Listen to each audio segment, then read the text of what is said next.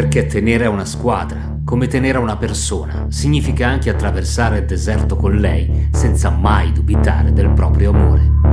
Comunque Milan.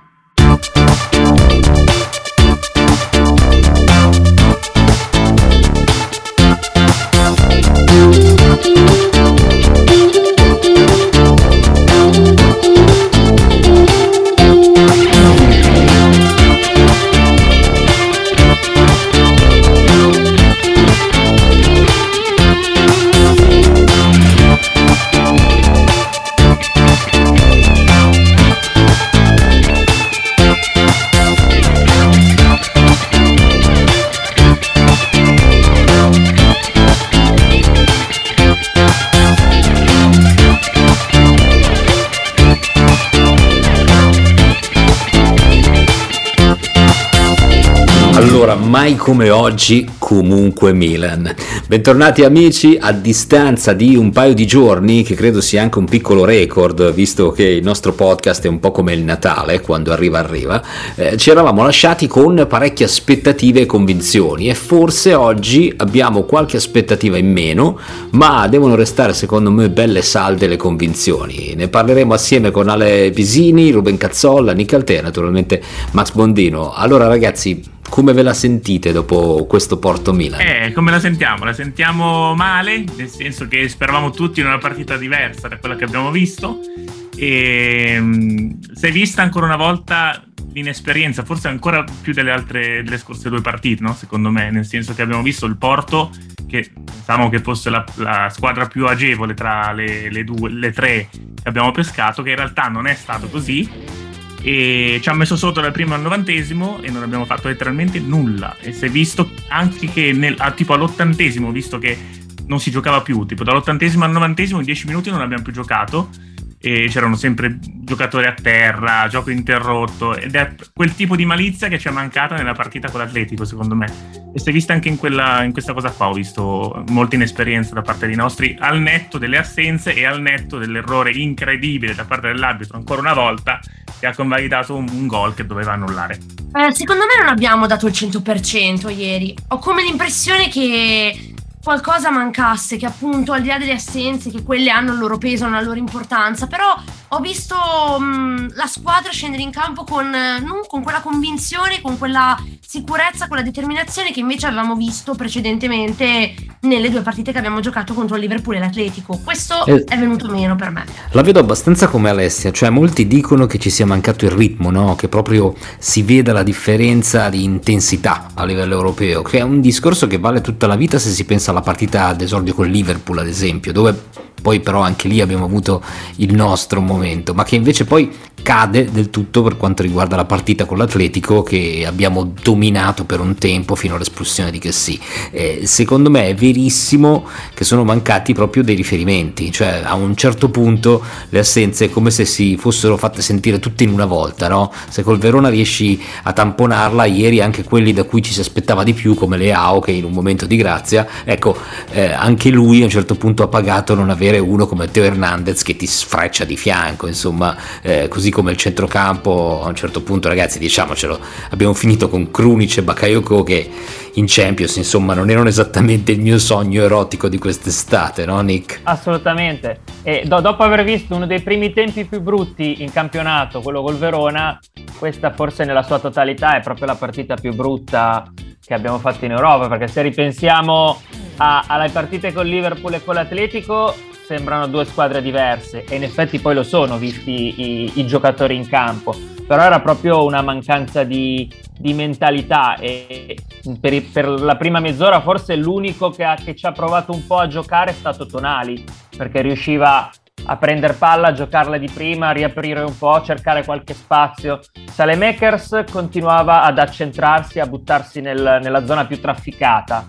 Eh, Giroud, uomo d'area, cecchino di testa ha ricevuto un solo cross, quindi eh, queste sono poi tutte piccole cose che alla fine eh, pesano. Insomma, c'hai Giroud, buttali 2, 3, 4 cross. L'abbiamo visto. Eh, però per, per, per, buttare il cross devi avere la palla e noi non ce l'abbiamo avuta praticamente. Devi averla, è vero, è vero, devi Quello averla. Dettaglio, non da poco E poi c'è un, una cosa, io non ho guardato le statistiche, però penso sia la, la partita del Milan in cui ha sbagliato, abbiamo sbagliato più palloni, più palle perse. Io così tante palle perse non ricordo di averlo visto da, da, anni. Eh sì, non a caso uno dei peggiori, se non il peggiore, è stato Benasser e da lì che doveva passare poi il gioco e non abbiamo visto praticamente nulla.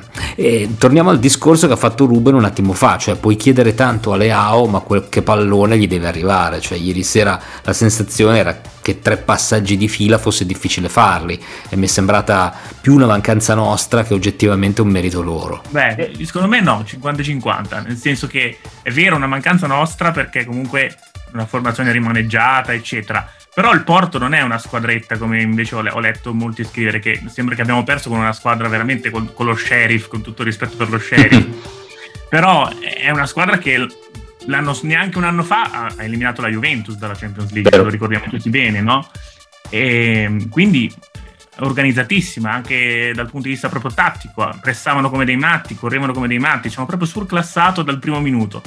Forse non ci aspettavamo un atteggiamento così rinunciatario da parte dei nostri, però loro bravi bravi, devo dire la verità. No, loro bravi bravi, ma il mio discorso era, dopo averli visti con l'Atletico, mi aspettavo una prestazione simile. Cioè, è vero che avevamo una formazione ben diversa con l'Atletico, però forse, guarda, per riprendere un po' quello che diceva il nostro Giuseppe Toscano nell'ultimo podcast, il Milan ha iniziato a abituarci talmente bene che adesso ci aspettavamo quel tipo di prestazione a prescindere dalle assenze, anche quando probabilmente quel tipo di prestazione non è proprio possibile farla. No? Io ho notato per esempio che Benasser, che avrebbe dovuto darci appunto sicurezza, equilibrio a centrocampo, invece anche lui non sapeva come gestirla, cioè non sapeva se costruire, non sapeva veramente da, da che parte raccapezzarsi, che è un po' in realtà il leitmotiv di tutta la partita. Difficile trovare un giocatore che sia stato forse Tonali, come dicevi Beh, tu. direi ma... decisamente Kier, che ha tenuto proprio sulla baracca finché ha potuto, e Tomori, nonostante abbia fatto una delle peggiori partite forse da quando è al Milan,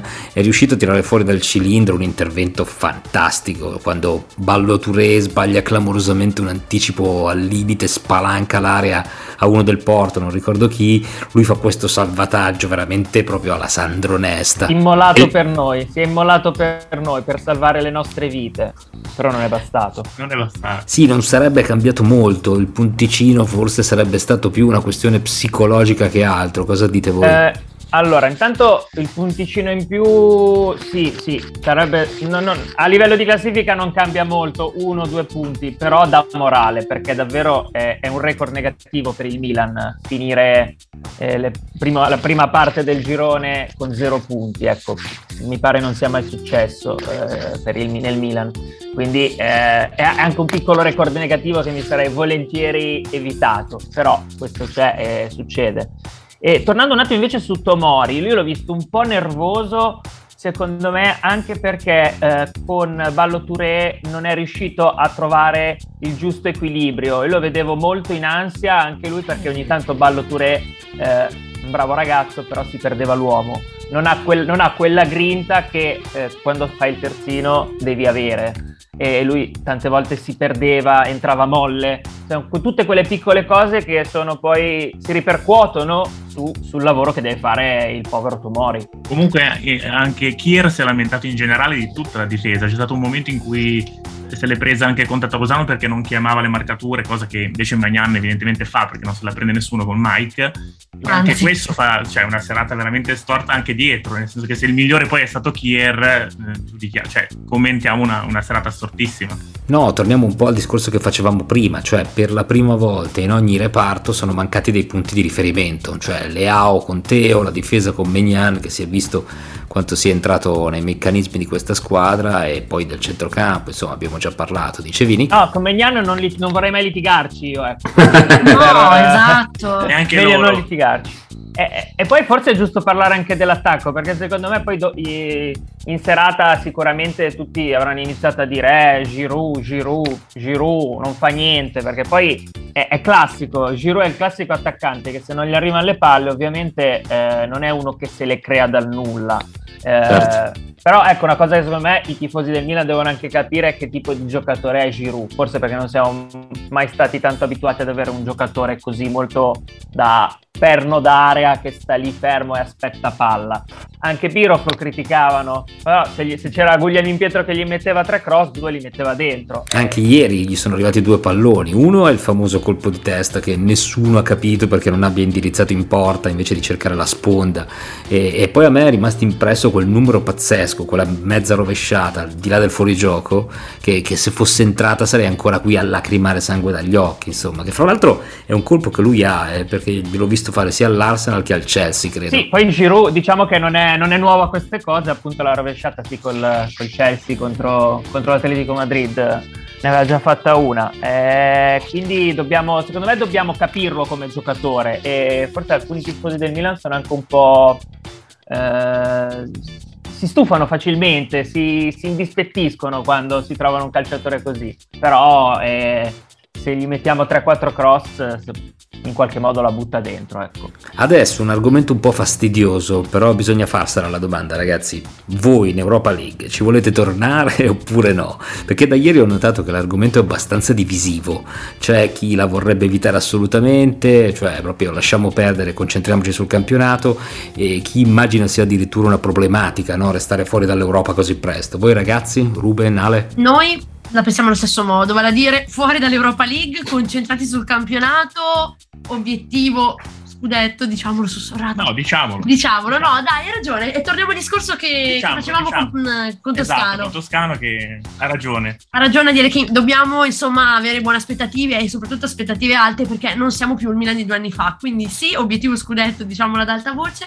E secondo noi, insomma, è sarebbe stancante, sarebbe controproducente perché alla fine sarebbe un, un rischio per eventuali possibili infortuni, tocchiamo ferro, ma sapendo e vedendo come stanno andando le cose sarebbe veramente un rischio enorme e preferiamo, preferisco insomma che i ragazzi abbiano la testa sul campionato, si, si concentrino su, su, su, un obiettivo fisso e chiaro che è anche quello più concreto secondo me ma penso che anche il Milan stesso in realtà preferisca concentrarsi solo su un obiettivo sì. chiaro e definito piuttosto che andare a finire a fare magari delle trasferte che ne so in posti esotici e che torni il venerdì mattina che sei distrutto e c'hai la, la domenica la partita io non lo so cioè o in Champions League o fuori dalla Champions League sì. la vedo così Assolutamente. Sì, sì, la, la, la vedo anche io così, ma soprattutto eh, vista la, la, frequenza dei nostri infortuni, perché se fossimo una squadra normale esatto, eh, non, mi, sì. non, mi, preoccuperei. Cioè, quando sai che hai al massimo uno o due infortunati ogni tanto, comunque puoi anche portartela avanti una, una coppa ogni tre giorni. Uh, però nella situazione in cui siamo messi dove la media è tra i 5 e i 7 infortunati di cui 3 o 4 o 5 titolari, ecco, me lo, me lo, me lo evito volentieri. Me lo evito volentieri, ma vorrei non arrivare a zero però in questa classifica sì. di Champions League. Ecco, ehm... Perché poi si comincia cioè, a pensare al discorso del come, come, facciamo ad andare fuori da tutto con eleganza? È difficile a questo punto, esatto. perché Oltretutto sentivo insomma dire ieri che tecnicamente non siamo ancora nemmeno fuori dal secondo posto perché in un mondo meraviglioso in cui il Milan fa un filotto di tre vittorie si arriva secondi. Sappiamo tutti che stiamo parlando eh, di fantascienza allo stato delle cose, ma più che altro io sono convinto che il Milan potrebbe veramente vincere la partita sia col Porto che con l'Atletico se recuperassimo, voglio dire, Brian Diaz, Teo, insomma, andassimo a giocare eh, queste partite con quelli che ci hanno portato fino a questo punto, a questi livelli. Mi sembra abbastanza improbabile eh, riuscire a, a, strappare tre punti al Liverpool anche imbottito di riserve, considerando che arriverà sicuramente all'ultima giornata già straqualificato, no? Sì, anche perché adesso, se, non, se non sbaglio, la, l'Atalanta mh, qualche anno fa aveva perso le prime tre partite del, del sì. girone e poi invece era riuscito ad andare avanti. Però in quel caso ma... non ci, non, non, gli arbitri non ci hanno messo lo zampino. Nel nostro caso ci vedono anche gli arbitri che ci mettono. La sensazione è che comunque anche in Europa non si venga proprio trattati benissimo, ce l'abbiamo, eh, devo essere sincero. Cioè, dirò una cosa, quando la risentirò probabilmente finirò con editarmi da solo, però non siamo gli unici. Io ho visto le partite della Juve in Europa e non sono esattamente gli arbitraggi che vediamo in Italia, per mille motivi che conosciamo, ma sembra proprio che ci sia un conto aperto con quel gruppo di squadre che avevano aderito alla Super League, no?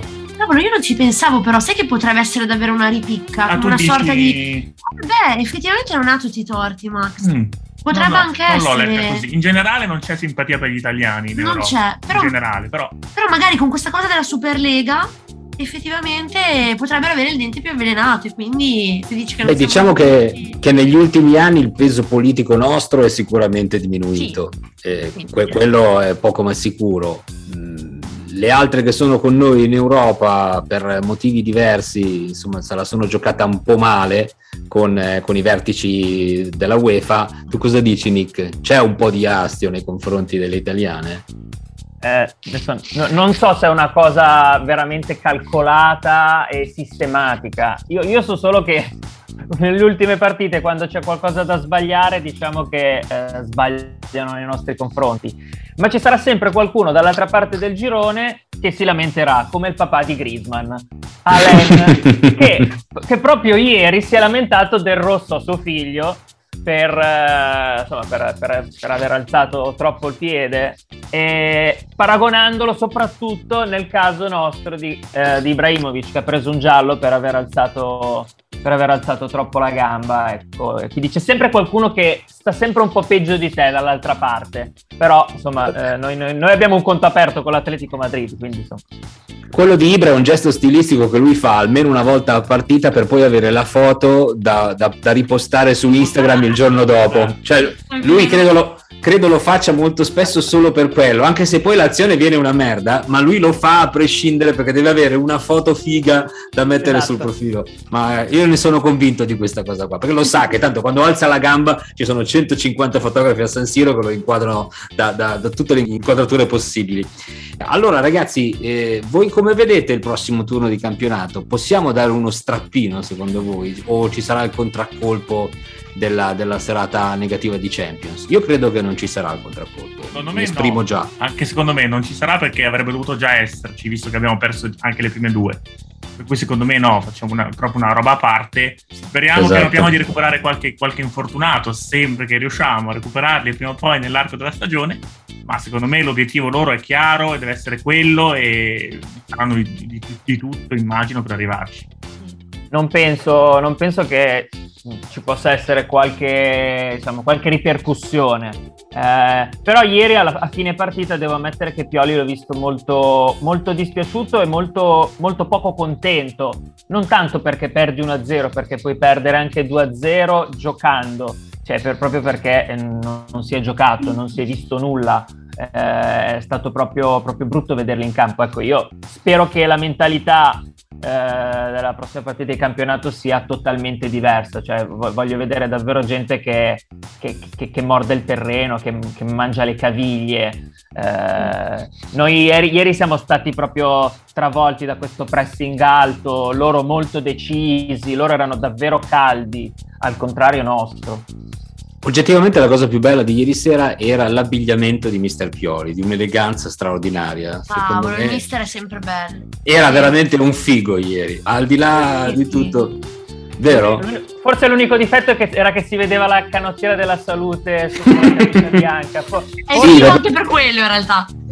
Me l'ha fatto Perché- notare la mia ragazza, mi fa, ma no, ma è bellissimo Pioli, però così, insomma... eh, Sì, sì, è lo spirito eh, proletario, lo spirito proletario che, che- che- Esatto. esatto, lo spirito casciavite che, che esce fuori sempre e comunque. Tra l'altro chiudo con eh, eh, una notazione, ieri secondo me le peggiori riprese della Champions di sempre, cioè io non so dove tenessero le telecamere, avete avuto anche voi questa sensazione, ma sembrava in, in orbita, cioè era altissima. Distanti. Sì, sì, sembrava tipo su un quinto anello, una cosa eh, imbarazzante. E io sono convinto che riusciremo a recuperare Teo. Chi scommette con me? Cioè, tipo che si negativizza fra, guarda, oggi e domani. Ma quando è stato l'ultimo tampone che- di, cui si hanno Non ho idea.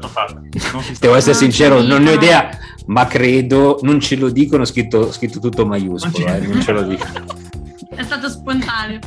Assolutamente. Però eh, credo che loro li facciano tutti i giorni, cioè credo funzioni così, eh, altrimenti non avrebbero. Per la panchina, dai. Me lo Io auguro. Mm. Sì.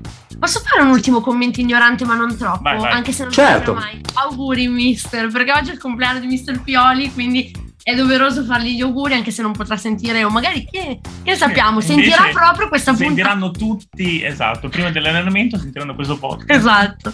Auguri a Pioli, auguri, auguri a pa- al padre, auguri al padre. allora ragazzi noi ci ritroviamo a questo punto subito dopo la prossima giornata che ci vedrà impegnati sabato contro il Bologna e poi speriamo di fare il nostro dovere e metterci belli comodi a guardarci Roma-Napoli e, e Inter-Juve mm, voi, voi, sperate di recuperare punti su tutti da, dando per scontato che insomma sabato si faccia il nostro dovere io penso che il Napoli non resisterà a lunghissimo. Cioè, è un buon momento per loro, però secondo me prima o poi crolleranno. La mia sensazione è questa, che è, un, è veramente un'annata che forse potrebbe fare la differenza, però con i sei ma non si vive nel, nel, mio, cioè dal mio punto di vista personale, spero e credo che loro possano fare un passettino indietro e noi possiamo approfittarne. L'interno lo so, ho paura di esprimermi, lo dico. Io sul Napoli invece, vabbè, insomma, il Napoli ha avuto un, uh, un filotto di partite abba- abbastanza buone anche come, come, come livello dei, degli avversari. Uh, noi invece ci siamo già giocate due, due, sfide non da poco come Juve e Atalanta. E Lazio. Uh, quindi, e Lazio, esatto. Quindi iniziamo noi a fare dei punti, come, la, come, la, come lo scorso anno. Mettiamo, Mettiamo fieno in cascina, esatto. Il, il, buon fieno in cascina non è, mai, non è mai troppo. Allora ragazzi, io vi ricordo di continuare a seguirci praticamente ovunque, Facebook, Twitter, Instagram, siamo assolutamente dappertutto. Noi invece ci ritroviamo con il podcast a inizio settimana dopo una giornata di campionato che potrebbe essere particolarmente interessante. Grazie ancora una volta a tutti e forza Milan. Ciao. Ciao, ciao. Milan! Perché tenere a una squadra, come tenere a una persona, significa anche attraversare il deserto con lei senza mai dubitare del proprio amore. Comunque Milan.